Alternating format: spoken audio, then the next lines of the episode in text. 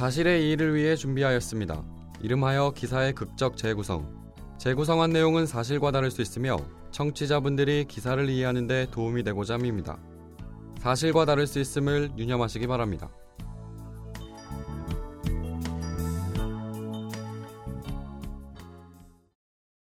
아침부터 의사 선생님이 정의를 진찰실로 부른다. 간호사도 없는 진찰실로 들어서자 올해로 71살인 의사가 문까지 와서 정의를 맞이한다. 오늘 몸 상태 어때? 기분은 괜찮고? 자, 한번 안아보자. 이건 허그 치료라고 하는 거야. 고령의 의사가 30살 정의를 끌어안는다. 정의의 볼에 얼굴을 비비고 이상한 신음소리를 내며 말한다. 내 몸에서 노인 냄새 나니? 음, 어때? 의사는 몸을 정의에게 더욱 밀착시킨다. 정의는 의사가 흥분했다는 걸 느꼈다. 의사의 성기가 커져 정의의 몸에 닿았고 정의는 여느 아침처럼 그 상황을 피할 수 없었다.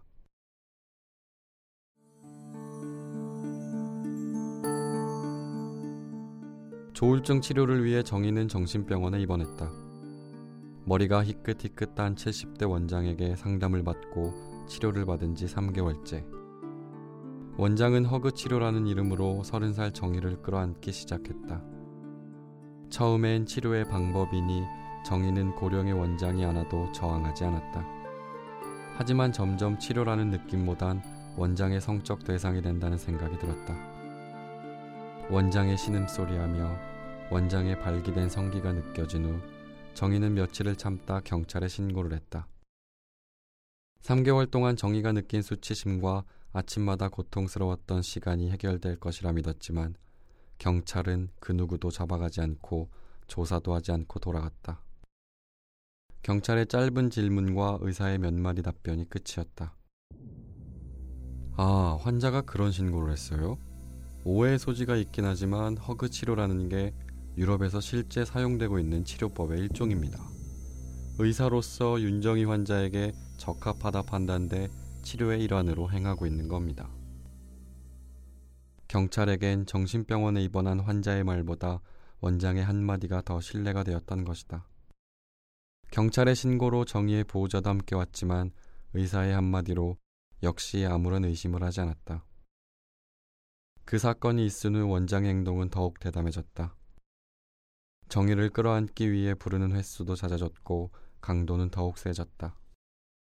그로부터 두 달이 지난 어느 늦은 밤 원장은 정의의 입원실로 들어왔다. 오늘은 섹스 치료라는 걸 알 거야. 비기질성 질경련증, 극치감 부전 등일 때 사용하는 치료법이거든.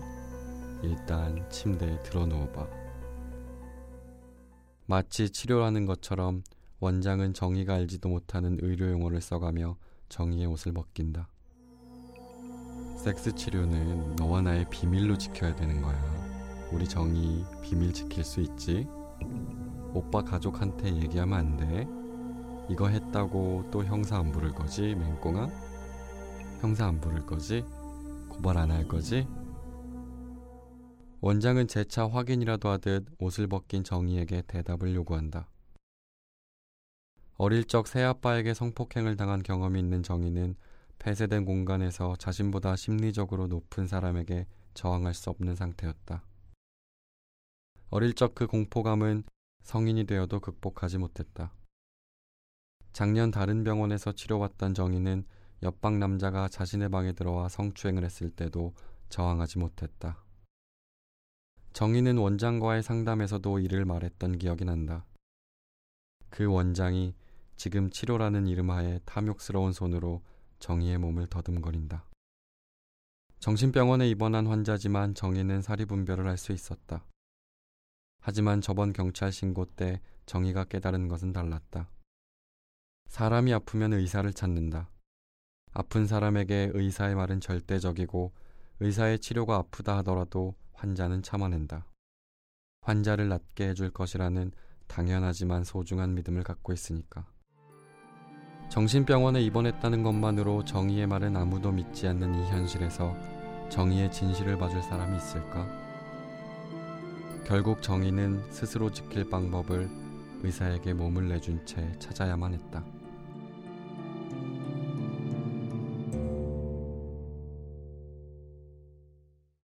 환자를 치료한다는 명목으로 장기간 성폭행을 한 70대 의사가 숨진 채 발견됐습니다.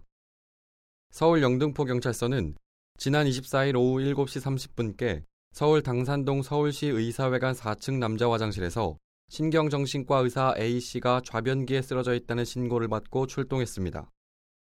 발견 당시 A씨는 손목과 목의 경동맥 부위에서 피를 흘리고 있었으며 곧바로 병원으로 이송됐지만 끝내 숨졌습니다. A씨는 치료라는 이름으로 30대 장애인 환자를 성추행 및 성폭행한 혐의로 경찰 수사를 받아 작년 4월 검찰에 송치됐습니다. 그는 최근까지 검찰 수사를 받아왔으며 의사협회 윤리위원회에도 제소돼 출석을 앞두고 있던 것으로 알려졌습니다. 경찰은 현장에서 유서는 발견되지 않았지만 A씨가 검찰 수사 등의 부담을 느껴 자살한 것으로 보고 사건을 조사 중입니다.